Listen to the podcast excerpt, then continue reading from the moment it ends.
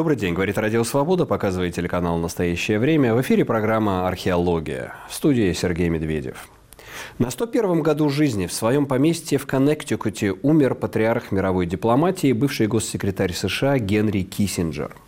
Его имя стало синонимом реал-политики, прагматичной политики интересов, а не идеологий, соглашений великих держав.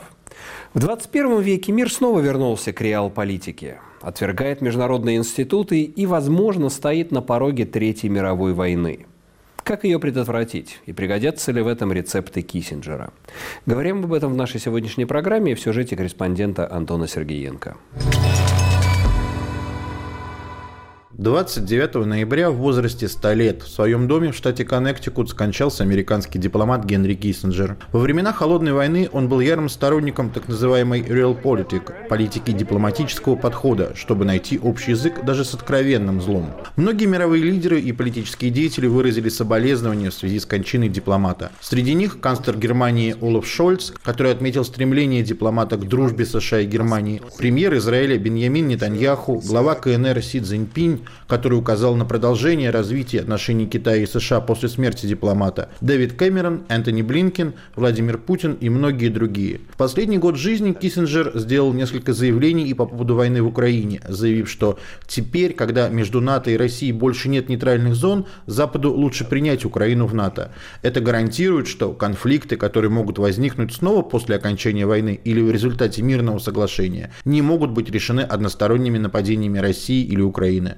Вернулся ли мир снова к Realpolitik и какие из дипломатических рецептов Киссинджера могут пригодиться в наше время? Это был сюжет Антона Сергеенко, а у нас сегодня в студии гость, э, политолог, кандидат политических наук Иван Преображенский. Добрый день, Иван. Добрый день, Сергей. Ну, Киссинджер, он такая была, видимо, одиозная фигура для советской пропаганды, постсоветской такой как бы все вот, что из себя представляет американская дипломатия, все, что, так сказать, э, плохое связано с Соединенными Штатами, или с Бжезинским, либо с Киссинджером было. Хотя я думаю, что на деле он много сделал для нормализации советско-американских отношений.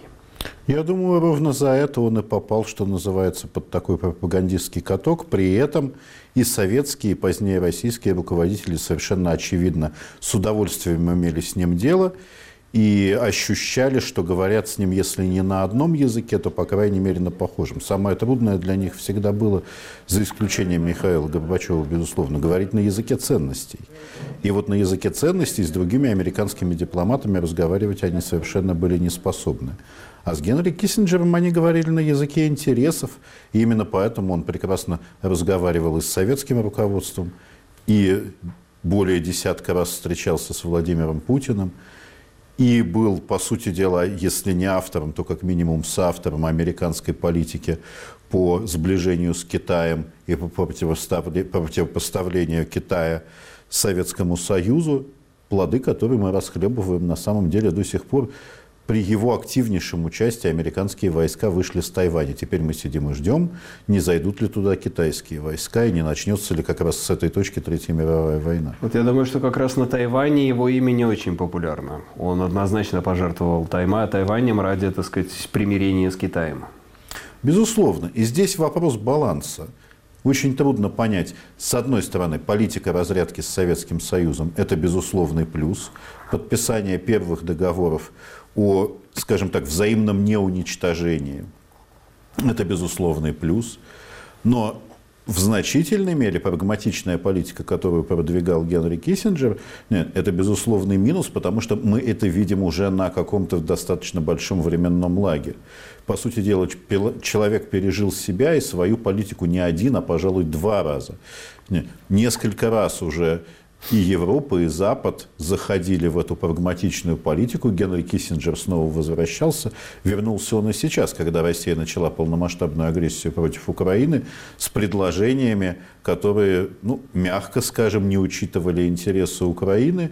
И с точки зрения украинцев он тоже вряд ли сейчас популярная фигура. Ну да, как э, он всегда, вот это вот соглашение великих держав. И в этом отношении очень интересно его, э, собственно, происхождение даже академическое, то, что он в Гарварде писал э, диссертацию по э, концерту великих держав, э, 1815 год, Венский конгресс, постнаполеоновская эпоха. То есть он мыслил себя действительно в, в такой в реал-политике 19 века, где большие державы договариваются между собой и решают э, судьбу малых фактически. Фактически да, и поэтому там, где он сталкивается с интересами малых держав, которыми можно было бы пожертвовать ради того, чтобы большие не вступили в полноценную войну, как это было с Советским Союзом, как это было с Китаем, он, безусловно, всегда априори изначально стоял, судя по всему, на позиции того, что интересами малых держав можно пренебречь. И точно так же было с Украиной. Такое ощущение, что можно, конечно, долго спорить о том, насколько его лично биография на этом отразилась, но ситуация, в которой он рос в детстве на территории нацистской Германии, нет, из которой его семье посчастливилось уехать практически в последний Да, практически вся США, остальная семья погибла в Холокосте. Наложила, очень сильно наложила отпечаток на всю его политику в дальнейшем. Там, где можно предотвратить насилие, пусть даже пожертвовав кем-то, причем физически, реально, измеримо пожертвовав. Он готов жертвовать для того, чтобы избегать больших конфликтов и больших Да, войн. и жертвы действительно были. Вспомним еще вот то, что ему предъявляют э, и по поводу Камбоджи, и по поводу Восточного Пакистана. Собственно, те большие очень контингенты людей, которыми он жертвовал ради вот этой вот большой геополитики великих держав. А к нам присоединяется по скайпу Михаил Троицкий, профессор университета Висконсина в Мэдисоне. Михаил, добрый день. Добрый день, Сергей. А как э, вспоминают сейчас Киссинджера в Америке? Вот вы знаете, я почитал некрологи, и я скажу, что такое, я не скажу, что такое однозначное почитание. Более либеральный, например, Нью-Йорк Таймс дает очень взвешенный э, отчет, так скажем, о жизни Киссинджера и вспоминает в том числе очень неприглядные стороны его дипломатии.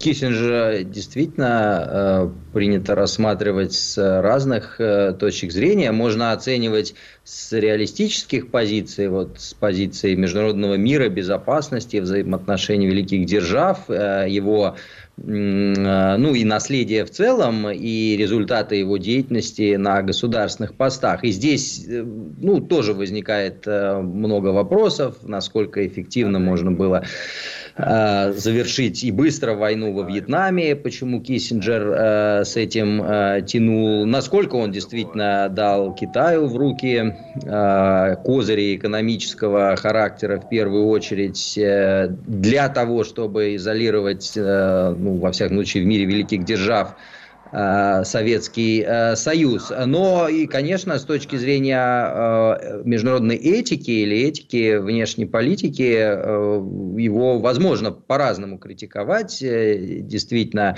И даже в отношении Советского Союза, с которым Киссинджер организовал разрядку, ну, во всяком случае, выполняя Э, поручения э, своего шефа, президента Ричарда Никсона, вот даже с Советским Союзом, э, Киссинджер жертвовал, ну, скажем, интересами еврейской иммиграции. Он был готов взаимодействовать с советскими лидерами по вопросам контроля над вооружениями, международной безопасности. Ну, а вопросы гуманитарного характера для него были вторичны. А, но ведь понятно, что на любом а, посту э, лидер, э, ну или как высокопоставленный чиновник, конечно, решает текущие проблемы.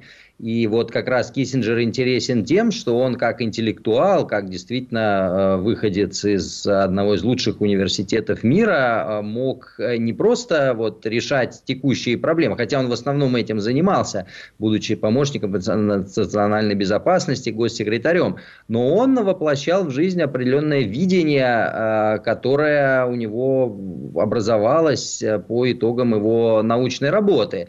И вот этим он интересен. И, наверное, вот только так, если подытожить ответ на ваш э, вопрос о том, как к нему относятся, вот, наверное, это интересные критерии оценки государственного деятеля, насколько он смог реализовать не просто э, какой-то там набор целей, э, которые, может быть, сегодня э, приносят э, пользу, а завтра выяснится, что у них есть какие-то стратегические долгосрочные издержки. А вот важно э, посмотреть, насколько человек, придя с определенным вот таким большим видением, построенным на науке, на теории, смог реализовать именно это видение. Ну и здесь я думаю, что Киссинджер преуспел. Именно вот это ему, несомненно, ставят в заслугу даже, ну, скажем, левые или даже те прагматики-реалисты, которые критикуют его деятельность на высоких государственных постах.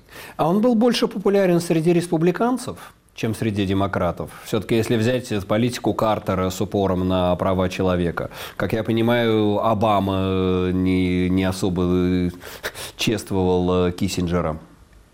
Ну, э, Киссинджер, конечно, был республиканцем. Как известно, он сначала э, попробовал э, сотрудничать с администрацией Кеннеди, которая привлекла вот прямо группу гарвардских профессоров для того, чтобы Э, они советовали, ну или во всяком случае рассматривали, анализировали э, проблемы международных отношений, давали президенту Кеннеди э, советы. И вот с Кеннеди Киссинджера, как он признавался в мемуарах, постигло разочарование. Он считал, что Кеннеди вел себя крайне неосторожно, без стратегического плана, ставил Соединенные Штаты, их ключевые интересы на, там, ставил их под серьезную угрозу. И вот это Киссинджеру не понравилось, э, после чего он пришел э, в Белый дом уже всерьез Э, на высокий государственный пост в составе республиканской администрации. То есть он, конечно, был республиканцем, и, конечно, вот политика президента Картера, следующего демократа после Никсона, значит, его преемника, республиканских президентов, вот, ну, а политика Картера была, шла совершенно в разрез с теми идеями, которые продвигал Киссинджер для значит, Никсона и и, Джеральда Форда.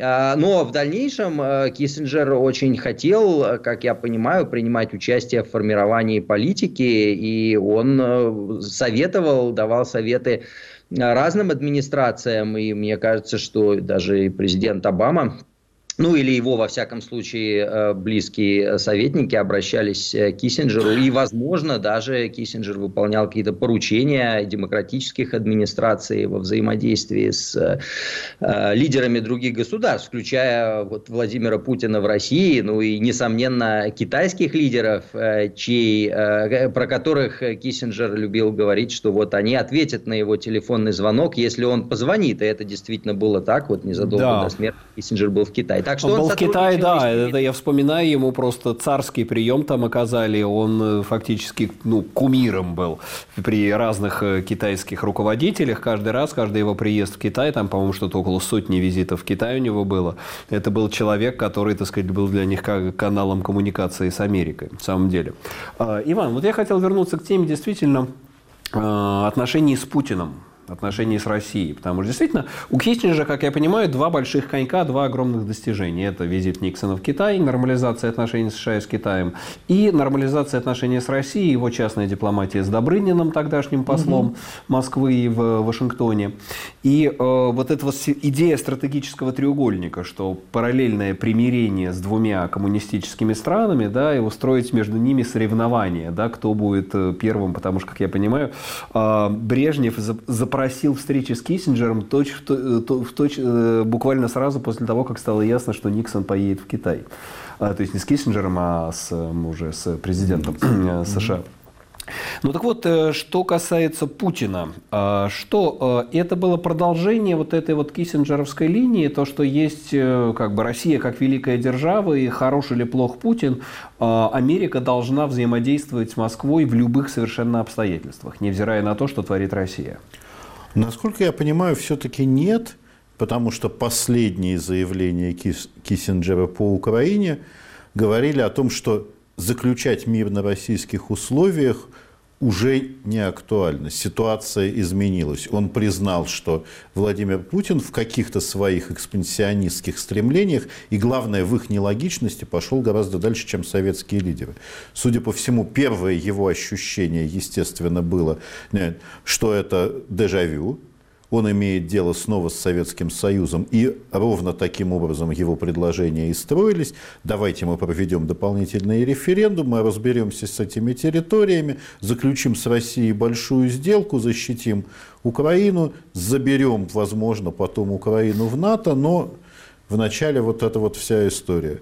А потом он понял, что никакой альтернативы вступлению Украины в НАТО нету, что договориться с Россией не получается, в отличие от Брежнева, в отличие от Джо Энлая, нет, они не договороспособны, судя по всему. Я думаю, что это было большое его разочарование как политика, как специалиста, который был уверен, что с его великолепными модерационными способностями он в состоянии сманипулировать любым международным лидером любого масштаба и подвести его к неизбежным переговорам. Звездный час Киссинджера, наверное, должен был бы быть перед началом российской полномасштабной агрессии, когда Кремль начал возможно имитировать, даже скорее всего, по крайней мере, лично Владимир Путин, большие переговоры с США. Вот здесь у Киссинджера была бы возможность, так же, как в свое время с Брежневской администрацией, создать некий большой стратегический проект. И он наверняка был бы привлечен. И он, собственно, был привлечен, насколько я знаю, как консультант уже к начинающимся этим переговорам. Но проблема в том, что недоговороспособное российское руководство вместо переговоров ну, потому что Россия, да, войну. потому что у России какая-то совершенно уже другая парадигма, отличная от Советского Союза. Мне кажется, здесь важная разница. Россия принципиально ревизионистская держава сейчас. И готова ей, к взаимному уничтожению в какой-то да, момент. Да, ей главное разрушить миропорядок. Она ставит на разрушение миропорядка. То, что все-таки Брежнев, ну, по крайней мере, в том варианте, а, Брежнев 70-х годов на это не ставил. Может быть, СССР уже к концу, к середине 80-х э, уже, так сказать, действительно был таким более разрушительным элементом для миропорядка после двойного решения НАТО и так далее. Вот. Но Брежнев в свой классический период, мне кажется, был более договороспособен, чем э, нынешний Путин. Опыт войны. Я думаю, что так или иначе сказывался опыт да. войны. Между собой разговаривали люди, которые ее пережили. И Киссинджер тоже, он же служил, он был и в, той, во Второй да, мировой, от, он от, участвовал от, от, в разведчика силах. поднялся и до... Корейская война, он и в Корейской войне тоже был в Корее.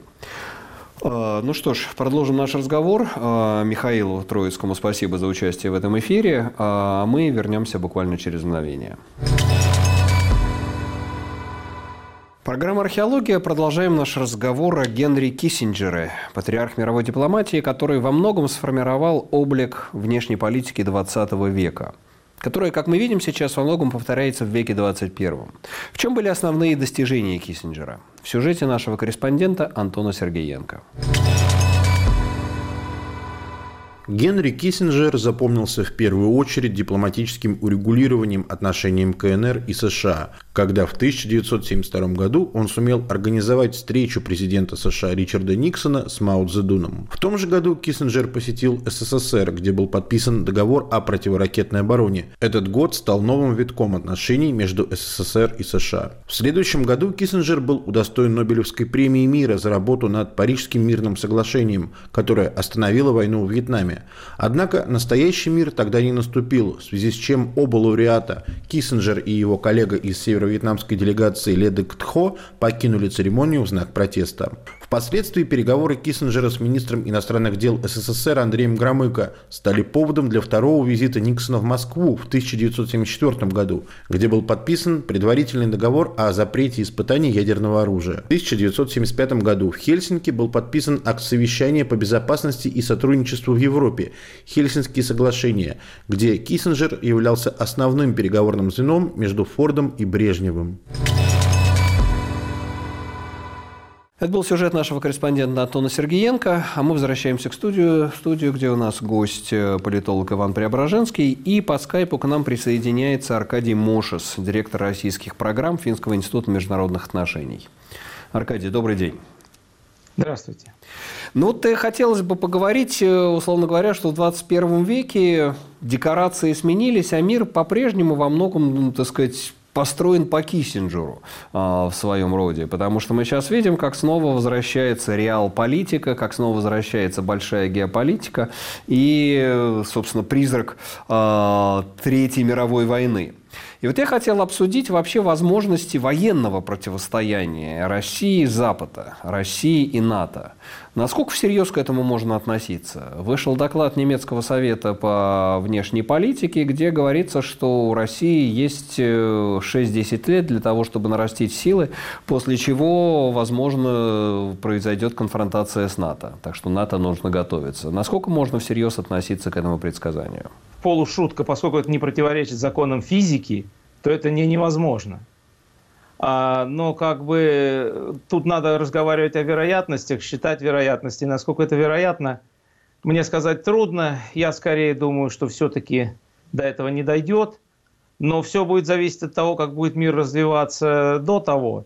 Важно, на самом деле, в появлении этого доклада, мне кажется, самое важное, это такое косвенное признание, что вот этот мир очень уютный, пост, постмодерна, постмодернистский, в котором Европа жила последние там несколько десятилетий, что вот этому миру действительно пора говорить «до свидания», возвращаемся мы куда-то или по спирали идем куда-то вперед, не очень понятно, но понятно, что фактор военной силы выходит куда-то на такое место, на котором он не, не был точно лет 50. Это еще, до, так сказать, ну да, наверное, вот с запуска с Хельсинского совещания – по безопасности и сотрудничеству в Европе 1975 года. Э, применение военной силы для решения политических разногласий стало приемлемым, стало возможным. это хорошо, за то самое хорошо забытое старое, которое можно считать новым. И поэтому, да, нужно как бы поднимать старые учебники, начинать заново учить, как и от чего зависит сдерживание, причем как ядерное, так и в данном конкретном случае не ядерное – и по, не обязательно жить по этим учебникам, но понимать, как это делается, необходимо. Я думаю, что авторы доклада, они, в принципе, э, вот из этой парадигмы исходят, что нужно, нужно делать вещи так, нужно, чтобы ситуация стала такой, чтобы нападение стало слишком болезненным для любого потенциального агрессора, чтобы даже не возникало мыслей – что использование военной силы может оказаться результативным. То есть речь идет фактически о новой гонке вооружений, создании такого военного потенциала НАТО, Европы, а, чтобы у России не возникло соблазна предпринимать какие-то новые авантюры на Европейском театре. В известной степени да. И как бы не, я думаю, что не столько НАТО, НАТО, как действительно Евро, Европа.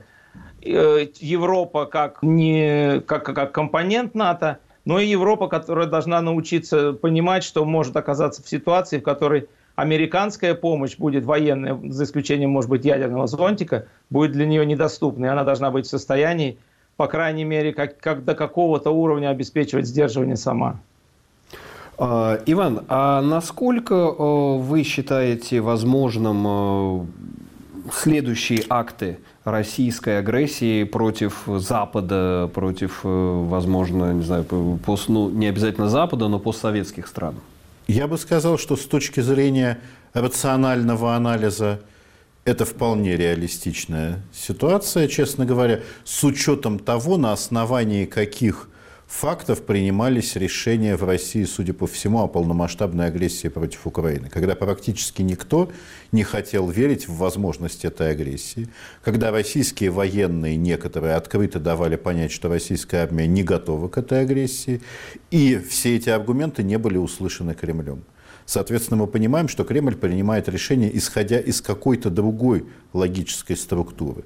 И в этой логической структуре совершенно очевидно победа, так или иначе, то, что они могли бы воспринять как победа над Украиной, это шаг к дальнейшей агрессии. Это не конец истории. И прямо сейчас Кремль открыто говорит, что он ведет войну с США, с НАТО, с Западом коллективным и так далее. Да, конечно, он ее не ведет, на эту войну НАТО пока не явилась. Нет. И та помощь Украине, которая оказывается, это не прямое участие НАТО ни в коем случае в этой войне.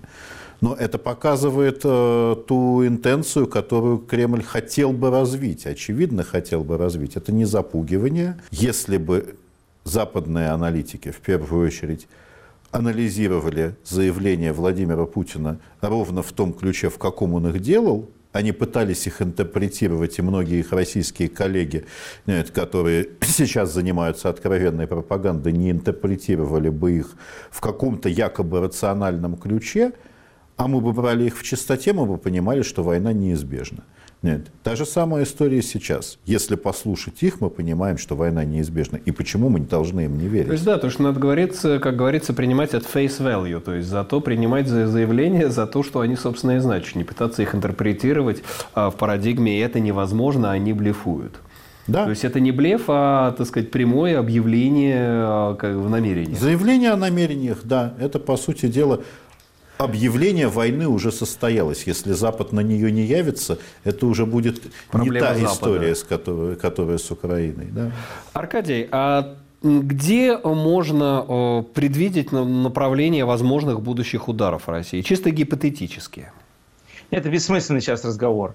За, пос, за последние три года мы в ходе, так сказать, европейской дискуссии по безопасности мы слышали, что вот следующий может быть, я не знаю, север – там вы, высадка на Шпицберген, чтобы посмотреть, как НАТО себя поведет. Мы слышали там разговоры о том, что Балтика становится, может стать возможным театром. Сейчас уже этих разговоров нет. Мы только знаем, на самом деле, в настоящий момент, что ключ, ключевая позиция, да, это Украина. Если Украина проиграет, а, а что такое украинский проигрыш, это отдельный большой разговор, но ей сегодня легче проиграть, чем выиграть на самом деле. Если Украина проиграет, то вероятность силового, в том числе вооруженного давления России на Европу, она, безусловно, возрастет. И вот в этом контексте этот, этот доклад, он выглядит очень логично. Но если Украина не проиграет, даже, скажем так, если будет зафиксирована какая-то ничья, которая позволит Украине сохранить основы своей государственности и свое геополитическое значение для Европы, то все уже будет выглядеть совершенно по-другому. Это не будет исключать продолжение войны в Украине и России против Украины как, через сколько-то лет, но это сделает гораздо менее вероятным, собственно, какую-то мощную сухопутную операцию наступления России на членов НАТО. А вступление Украины в НАТО, оно э, даже может быть в урезанном варианте, э, пока до, от, э, так сказать, полной деоккупации своих территорий. Оно ускорит, э, возможно, так сказать, будущий конфликт или, наоборот, предотвратит его? Я думаю, что оно предотвратит конфликт. Предотвратило бы, потому что вступление НАТО, Украины в НАТО без получения американских ядерных гарантий, это как бы менее вероятная штука. Но все, что мы знаем о пятой статье, несмотря на Вашингтонского договора, которая написана исключительно размыто, там вообще-то даже не идет речь о том, что страны НАТО обязаны оказывать военную помощь. Там написано, что они обязаны оказывать помощь, ту, которую они сочтут нужным оказать. Но тем не менее, а, как бы, если бы она вступила в НАТО, и даже гарантии бы распространялись бы на какую-то разграничительную линию. Вот сейчас люди любят говорить о модели Южной Кореи, забывая все-таки разъяснить, что э, южнокорейское разграничение гарантируется 30 тысячами американских солдат, да. размещенных э, на юге полуострова. Вот если бы здесь было бы что-то подобное, то, конечно, ни о каком э, акте агрессии говорить бы уже не приходилось бы. А если это будут очередные бумаги типа, типа Будапештского меморандума, тогда расклад сил будет, конечно, совершенно другой. А можно ли в этой связи говорить, что Запад, НАТО в данном случае жертвует Украиной? А, ну, как раз в духе Киссинджера. Они не станут, не будут повышать ставки ради того, чтобы, вот как им кажется, просто спасать еще одну постсоветскую страну. Нет, ну мы видим, что он не. Запад не пожертвовал Украине, Украиной но Запад просто э, ну, не готов не ввязываться, не готов ввязываться в большую конфронтацию с Россией ради он, Украины, не видя на 2-3 шага вперед. Нет, он, он уже ввязался, и выйти из этой конфронтации просто так у него тоже уже не очень получится. Другое дело, что Запад поставил перед собой задачу э, не допустить победы России, но не поставил перед собой задачу ослабить Россию до такой степени, чтобы возобновление войн с Россией стало невозможным. Запад неправильно просчитал очень многие вещи. Он откладывал и откладывал решения в области оборонного производства, все надеясь, что вот Россия вот-вот или сама отступит, или рухнет, или получит такой ущерб, который будет неприемлемым. То есть Запад не понимал, и в значительной степени до сих пор не понимает, какой ресурс, э, каким ресурсом обладает Россия. Запад занимался шапкозакидательством, писали друг другу, что вот-вот кончатся хорошие а, дивизии, придут плохие, кончатся ракеты и будут там кидаться железками, что вот-вот они уже достают танки, которые 70-летние. забыв, что 70-летние танки тоже стреляют, и в этой войне пригождаются в гораздо большей степени, чем это виделось еще 10 лет назад. А, Иван, вот как раз продолжение того, что говорит Аркадий. Можно ли сказать действительно, что Запад в данном случае сделал массу стратегических провалов, и в общем в большой степени сейчас НАТО по-прежнему не имеет какого-то убедительного ответа на дальнейшую эскалацию этой войны и на вообще какой-то выход для Украины в этой войне? Да, можно безусловно говорить, что у Запада был большой провал стратегического планирования, который привел к тому, что Путин увидел для себя окно возможностей и устремился в это, в, окно, не, в это окно, не обращая внимания на многие рациональные аргументы, которые казались Западу абсолютно нерушимыми. Во-вторых, Путину удалось восстановить и действительно изменить, а, скажем так, стратегическое восприятие мира и расширить а, список допустимых инструментов. Он не просто теперь торговец страхом, он торговец насилием это уже совершенно другая история, и насилие расширяется за пределами России, ослабляя западный мир, где бы оно ни возникло, пусть даже э, насилие применяют союзники западных государств. Самое главное – это разрастание зоны нестабильности, которую все труднее и труднее удерживать в разных регионах. Соответственно, и Путин, безусловно, в этой ситуации обогнал Запад, переиграл Запад – и у него есть четкая стратегическая картина мира и того, куда он собирается двигаться, а Запад принципиально не принимает стратегии по России. Вот я буквально недавно был в Брюсселе, потом я был в Берлине. Нет, это абсолютно единое видение ситуации. Мы не будем сейчас принимать стратегию по России, пока не закончится война а, России с Украиной. Но это же смешно, она не это закончится, же, она не закончится, пока, пока у вас не появится стратегия. Да, да пока, пока не будет какого-то ответа. А, Аркадий, э, в этой связи вот я хочу э, спросить. Последний э, номер «Экономиста» на прошлых выходных вышел с большой такой в очередной раз лицом Владимира Путина. Внутри какие-то шестеренки крутятся, военное производство, маршируют войска. И, э, собственно, хедлайн читается, что Путин, кажется, в этот раз выигрывает, на этот раз Путин выигрывает войну в Украине. Можно ли согласиться с таким пессимизмом журнала «Экономист»? Вот ты тоже сказал, что Украине легче проиграть, чем выиграть сейчас. И что можно сказать, что к концу 2023 года стратегический баланс, если год назад еще было столько оптимизма по поводу поражения России и успехов Украины, то сейчас стратегический баланс скачнулся в другую сторону. Я скажу так, что да, ситуация гораздо более тревожная, но пока не безнадежная. А, если Украине удастся продержаться 24 год, если не будет заключено перемирие, которое будет в большей степени выгодно России, чем Украине в 2024 году, то начиная с 2025 года Украины, шансы Украины опять возрастут. Почему я так думаю? Потому что она, ну, это как бы немножко э, обратная перспектива, потому что продержаться 24 год с нынешним уровнем западной помощи ей вряд ли удастся. То есть для того, чтобы она продержалась, ей придется убедить Запад э, серьезно нарастить помощь. Я не считаю это безнадежным. Я не, э, но, и, и тогда в 25-м все, все, все может развернуться заново. Но сейчас, да, как бы вот люди, которые говорят, все пропало, у них есть достаточно серьезная аргументация. А если такое перемирие будет заключено, согласно которому Украина потеряет территории, э, моральный дух ее войск резко за счет этого ослабнет, перспективы вступления ее в НАТО и ЕС тоже будут выглядеть очень плохо. Э, беженцы, миллионы, которых находятся сейчас в Европе, поймут, что возвращаться некуда, а надо вывозить свои семьи. Э, никаких инвестиций не будет, потому что не будет э, никаких, никакой страховки этих инвестиций. Соответственно, реконструкции и восстановлению можно будет сказать «до свидания». То есть сценарий этот, он очень пессимистичный, потому что все, все катится как снежный ком с горы. Но пока мы еще, как бы мне кажется, нельзя сказать о том, что этот сценарий предопределен, потому что пока еще какие-то э, возможности у Украины его не допустить, на мой взгляд, сохраняются.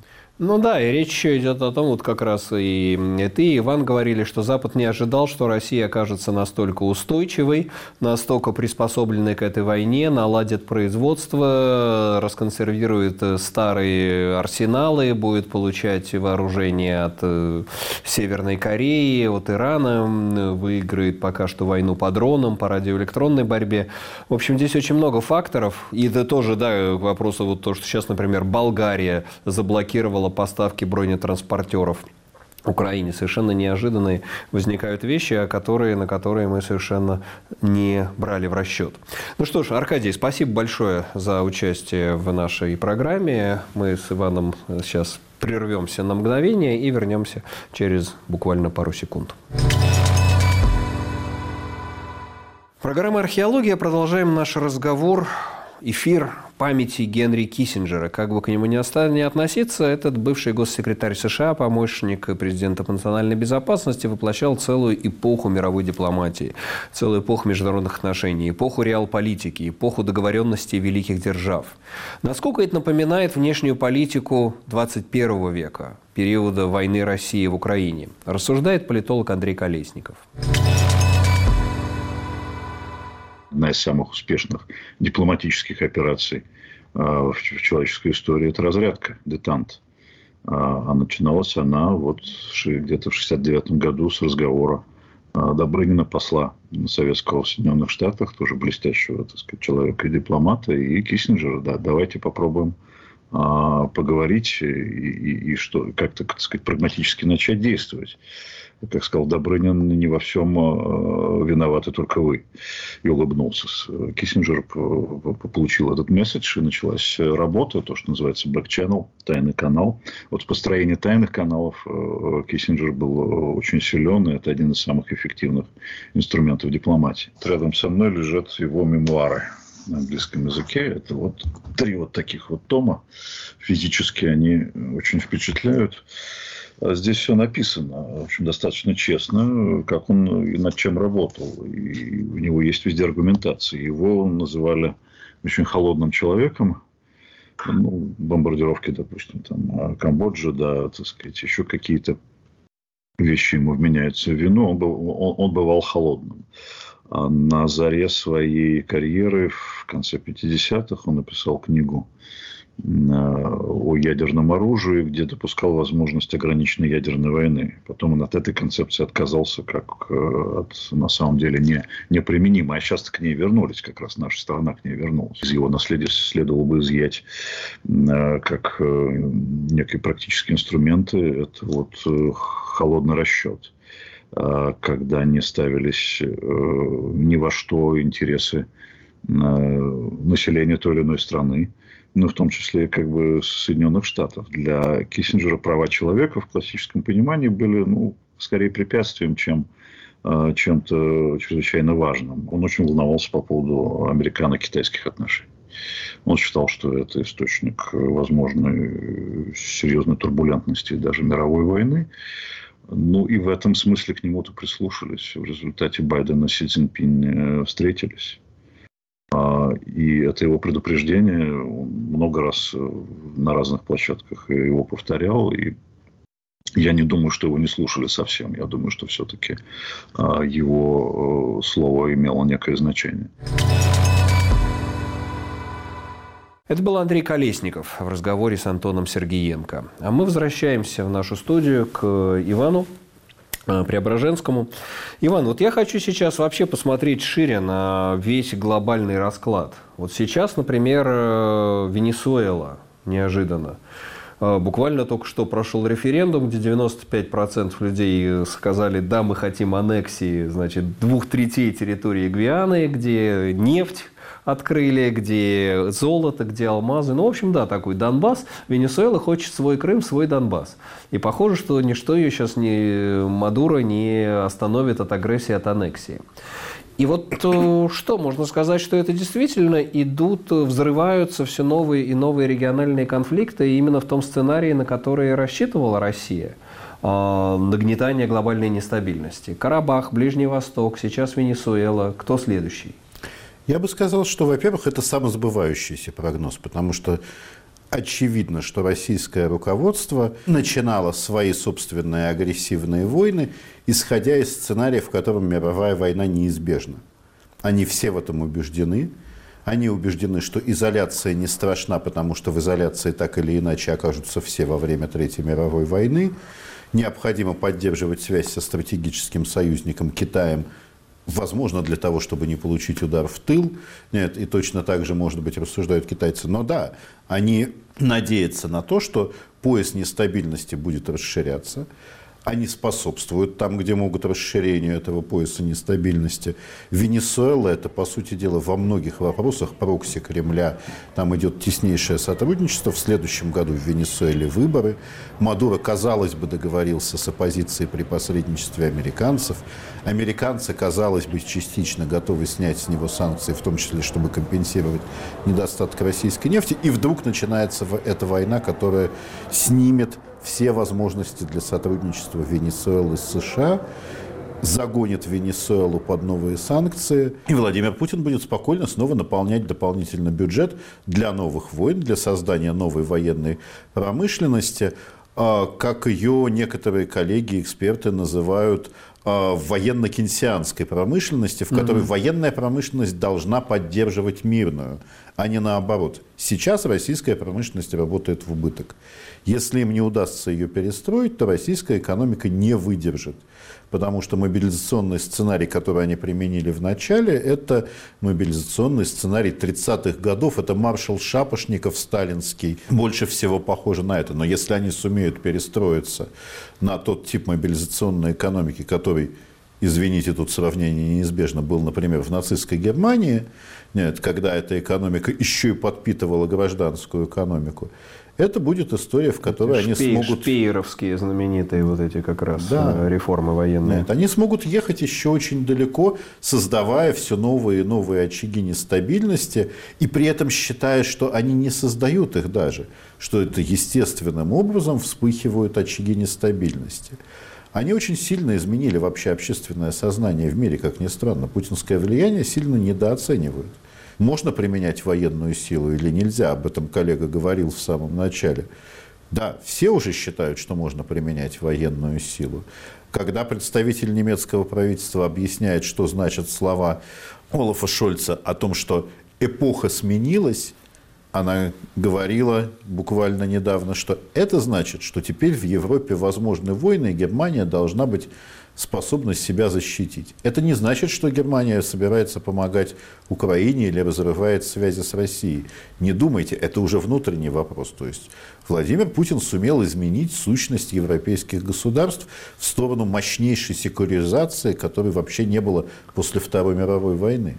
Ну да, он фактически изменил весь ландшафт, э, ну уж точно после холодной войны, и весь этот peace dividend, мирный дивиденд, но и в общем всю институциональную структуру, которая сложилась по итогам Второй мировой войны. Потому что мы снова вернулись в мир 30-х годов условно говоря, в мир как анархии минимум. и отсутствие, или там в мир а перед если, Первой мировой а войной. если да, если говорить, возвращаться к Генри Киссинджеру, нет, то мы вернулись в начало 20, 19 э, века. Да. Его любимый Меттерних, его любимый Толейран, нет, люди, занимающиеся большими сделками в рамках больших войн, при которых крупные государства спокойно перекраивают карты других стран, создают другие страны. Когда открывается окно, в котором нет ничего невозможного, давайте вспомним, совсем недавно Китай очень четко дал европейцам понять при помощи заявления посла в Париже, что Китай может начать пересмотр границ постсоветских государств это уже открывает окно возможностей для чего угодно, для любых войн, для любых агрессий. Потому что пока еще даже Владимир Путин держится за то, что границы в целом нерушимы. У нас претензии только к Украине. Ну да, и Китай еще непонятно, как будет тайваньский сценарий в дальнейшем э, развиваться, вспоминая того же Киссинджера, в данном случае недо, недобрым словом, а то, что был сдан Тайвань, как все, как все это происходит. Хорошо, ну так если говорить о большой сделке, может быть, Путин в результате дождется этой большой сделки, может быть, президентство, возможное президентство Трампа, и придет к тому, что ему Запад предложит эту большую сделку? Мне, честно говоря, кажется, что как раз э, Дональд Трамп – это человек совершенно другого склада, чем Генри Киссинджер, угу. и то, как он давил на Китай в период своего президентства, местами достаточно неразумно провоцируя конфликты там, где можно было их избежать, говорит о том, что в ситуации, когда он быстро не сможет, как он говорит, в один день решить украинский конфликт, он скорее начнет использовать прямо противоположную тактику той, которую применил бы Киссинджер. Не переговоры, не принуждение к переговорам, а жесткое давление. На Россию или на Украину тут уже а, зависит, наверное, от стабильности и устойчивости американского истеблишмента. Если он сумеет нет, устоять, как и в прошлый раз устоял под Дональдом Трампом, тогда, безусловно, это жесткое давление на Россию и такое давление, которое от Джо Байдена Владимир Путин, скорее всего, не получит. Это правда. Я, мне кажется, что в России какая-то мистическая вера в Трампа, мистическая надежда на Трампа. Я помню, как еще в 2016 году, когда первый раз Трамп избирался, там в Москве шампанское открывали. Было это самое, как сейчас помню, скидки в магазине «Армия России» в честь избрания президента Трампа. Там как раз напротив американского посольства на вот этой вот, на Кудринской. А, площади. А, так что да, это довольно, довольно забавно. И Трамп э, в итоге может оказать достаточно жесткое влияние, а, давление на Владимира Путина. А насколько э, мы приближаемся к возможности ядерных сценариев в данном, вот в этом новом мировом беспорядке? Киссинджер, э, как я понимаю, он тоже в его наследии была идея ограниченной ядерной войны. Он изначально как бы расшатал мышление американского истеблишмента внешнеполитического, сказав, что возможно ограниченная ядерная война. Тактическая. Владимир Путин, как мы помним, в принципе тоже перед агрессией против Украины полномасштабной приходил к этой идее. Считается, что одним из авторов этой идеи в России был э, Суровикин, который сейчас не то чтобы в части, и не очень даже понятно, где физически находится. Ну, вроде не казнен. Не казнен. Уже хорошо, да. Как идея идея да. ощутимо живет, видимо. Но при этом такое ощущение, что сам Владимир Путин, он все-таки человек той эпохи. Он никаким образом не готов к ядерной войне все, что мы знаем о его личности, говорит о том, что сам лично он погибать абсолютно не собирается. Нет, он скорее будет искать волшебную таблетку и, как древние правители Китая, пытаться жить вечно, чем, как он декларирует иногда, нет, э, сжигать мир в ядерной войне. По сути дела, на это он намекает достаточно регулярно, но звучит это неубедительно, в отличие от многих других его заявлений. Проблема в том, что ядерное оружие есть не только у России, США или Китая. И вот эти вот игры в расширение поясов нестабильности, мне кажется, создают гораздо больше проблем. Во-первых, применение ядерных, как бы грязного ядерного взрыва, это то, чем Россия продолжает угрожать в Украине. Мы все забыли немножко про Запорожскую АЭС, но она по-прежнему mm-hmm. стоит и может, ружье, висящее на стене, в начале спектакля может в какой-то момент и выстрелить, так же, как Россия взорвала нет, э, Каховскую, Каховскую, Каховскую ГЭС, дамбу, да, да, и затопила всю Херсонскую область, ну, значительную ее часть. Есть другие государства, в которых сталкиваются интересы, нестабильность в Израиле, война на территории сектора Газа и очевидная, на мой взгляд, поддержка России определенных террористических организаций в этом регионе. А индопакистанский конфликт, о котором мы совершенно забыли, и при да. этом Пакистан находится в глубочайшем политическом кризисе, а Тоже в Индии у власти радикальные националисты. Нет. Соответственно, в какой момент а, вот этот пояс нестабильности распространится на те страны, которые реально могут попытаться поиграть в ограниченный ядерный конфликт, понимая, что их запасы не так глобальны, как у России или как у США. Вот этот вот э, вопрос он остается открытым. Поэтому я думаю, что условные, нет, крупнейшие государства, члены Совета Безопасности ООН, скажем просто, ядерного оружия не применят – страны Восточной Европы и Центрально-Восточной Европы будут добиваться получения американского ядерного оружия, считая это единственным гарантом своей безопасности. И это тоже поле для потенциального конфликта. А если кто-то и развяжет ядерный конфликт, то это будут страны, а, у которых вот потенциал есть. Второго пояса. Да, второго пояса.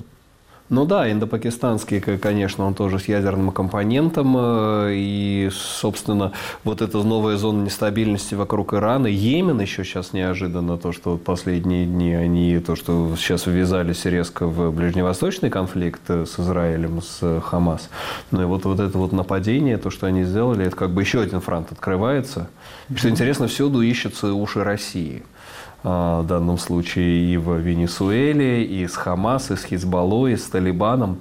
Так или иначе, если их и нет, то интерес России во всех этих местах может быть. Да, не хочется верить в то, что они настолько профессиональны, чтобы создавать действительно полномасштабно эти конфликты. Я думаю, что истина состоит в том, что они подпитывают какую-то почву готовят, пытаются готовить. Но вообще, в принципе, ситуация такая, что расширение зоны конфликта сейчас будет способ... везде способствует интересам Кремля. Россия. Путин ли везунчик? Нет. А его ли окружение великие стратеги? Или 50 на 50, 50-50, но так или иначе ну, пока Это напоминает удается. немножко, да, 70-е, 80-е годы, когда Советский Союз связывался во все, в любой совершенно региональный конфликт, лишь бы насолить Соединенным Штатам. И сейчас то же самое, вот не помню, кто из американских политиков играл, что с Путиным фактически игра появляется, а, называется, как вот есть в Америке, называется mole the hole, когда крот выскакивает mm-hmm. из каких-то, из, нужно вот так вот, э, так сказать, его гасить. Потому что в каждом конфликте так или иначе выскакивает выскакивает Путин. Если даже и не выскакивает, то есть такое представление, что он там может быть. Такой немножко наивный а, большой вопрос уже к концу нашей э, передачи. Это вообще все складывается в картину Третьей мировой войны? Может быть, она уже идет в гибридном обличье? Тут мне трудно говорить. Я считаю, что нет. Я считаю, что пока все это, все это локальные конфликты. Мало того, война России против Украины – это тоже локальный конфликт. Несмотря на все стремления Кремля и на то, что да, мы только что ее, говорили, да. глобализовать в целом вообще какую-то, создать огромную зону насилия, Россия больше не мировая держава по своим масштабам. Россия, хорошо, а Запад? Вот мы сейчас говорим, смотрим, скажем, на 10-20 лет вперед. Мы идем к постзападному миру?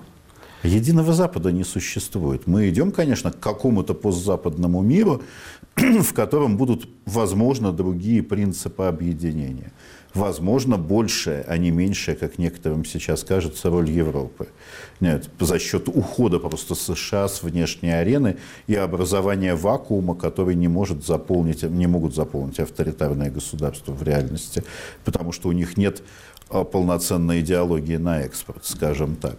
Поэтому Запад не определяет направление развития сейчас, но без Запада само развитие абсолютно невозможно. Поэтому Третья мировая война – это война, в которой Запад как единая сила будет участвовать одной из сторон конфликта. Одной из сторон. Ну что ж, Иван, спасибо большое. Иван Преображенский, политолог и кандидат политических наук, был у нас сегодня в студии.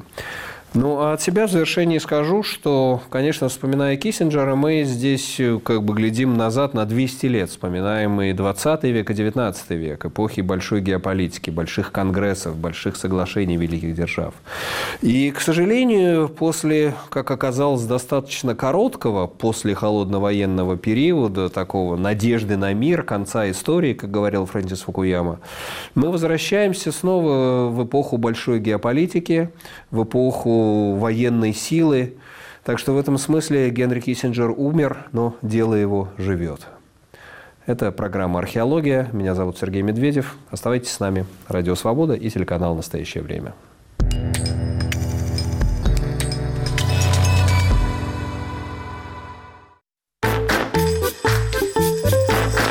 Кто из политиков сделает вас богаче? Я всегда за Владимира Владимировича Путина, больше ни за кого. Ну, я надеюсь на себя, прежде всего. Все отнимут, только сам себе сделаешь богаче. Увеличить уровень жизни людей могут только сами люди. Ну, я поддерживаю политику нынешнего лидера и его преемников. Ну, Путин всегда был, он и есть, он и будет. Ни у кого из них целью нет увеличения моего благосостояния. У них у всех цель, так сказать, свое собственное благосостояние. Будет экономического роста. Абсолютно.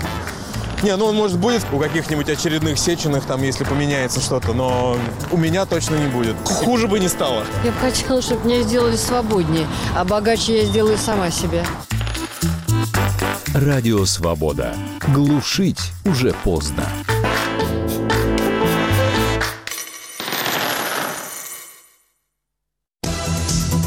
Говорит и показывает Радио Свобода. Это программа «Лицом к событию». Здравствуйте. У микрофона Елена Рыковцева. Лидеры общественного мнения под огнем ведущего «Радио Свобода».